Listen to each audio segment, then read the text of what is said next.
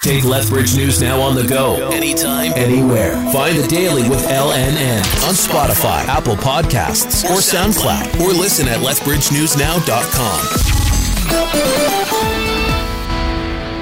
Hi, David Opinko here, and welcome to the Daily with Lethbridge News Now for June 14th, 2021. If you want to learn more about any of these stories, download the Lethbridge News Now mobile app or check us out on Facebook, Twitter, or Instagram.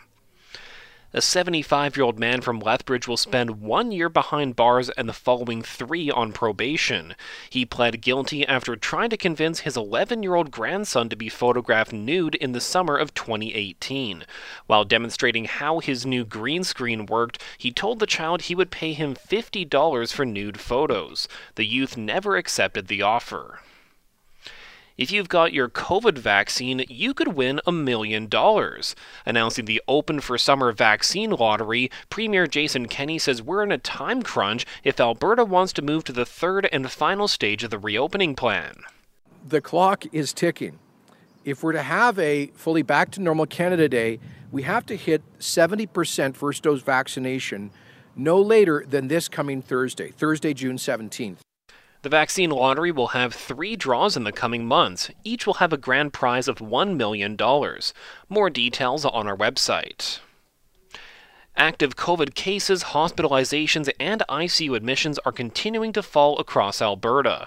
115 new cases were confirmed provincially, with 9 in the South Zone and just 2 in Lethbridge.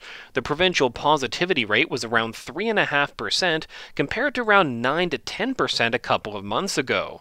One person from the Central Zone died from COVID since yesterday's update. It'll be another couple of weeks before we know when the third trial for David and Colette Stephan will be.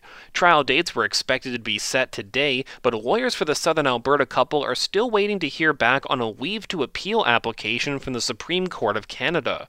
The Alberta Court of Appeals told them to book trial dates anyways and to reschedule them later if needed. The Stephans were charged with failing to provide the necessaries of life after their 19 month old son died of meningitis nine years ago. The Calgary Stampede capacity will be cut in half to keep visitors safe if the event goes ahead as scheduled next month. They say enhanced COVID protocols could also include proof of vaccination or rapid testing to get into some venues, including the Nashville North Live Music Tent. The rodeo and fair billed as the greatest outdoor show on earth is expected to return on July 9th and run for 10 days. Kenney says major events, including the Stampede, could resume if the province meets its target of 70% of the population getting its first vaccine dose by early July.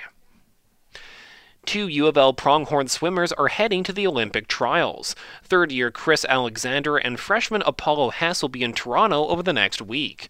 Head coach Peter Shorey says they've done a great job at preparing for this opportunity, and while COVID has presented some challenges, they're focusing on the fundamentals that they can control. This will be the first Olympic trials for both Alexander and Hess.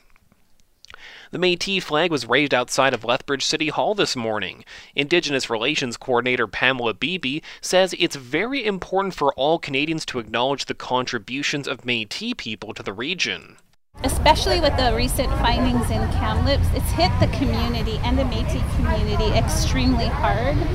And so we need these reasons to come together and share our, share our history, the rich history, share what we do for the city, who we are, that we live here and we work here, and we contribute immensely to this community. It's a way of kickstarting Indigenous Awareness Week, which takes place next week. Lethbridge's Youth Advisory Council is looking for new members. It's a collection of students and youth who work with local elected officials and organizations to address issues impacting youth. Sydney Whiting was named to the council back in January.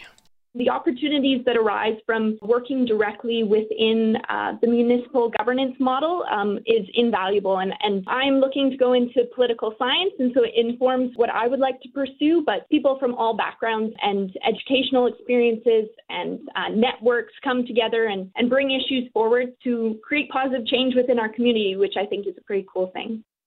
Applications for youth age 15 to 25 should be open by mid July. The YAC is recruiting four new members. 73,000 pounds of food was collected at the Target Hunger campaign through the Interfaith and Lethbridge food banks.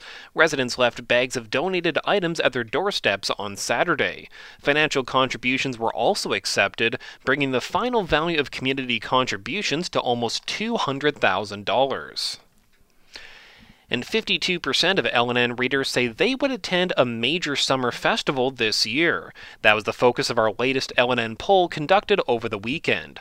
42% of the 621 respondents said they would not attend any major summer festivals this season, while 6% were undecided and said it would depend on how safely the events were conducted. So, those are just a few of the stories we've been covering today. To stay up to date on the latest local and regional news, head over to lethbridgenewsnow.com or find us on Facebook, Twitter, or Instagram. And listen to the Daily with LNN on Spotify, Apple Podcasts, or the Lethbridge News Now mobile app.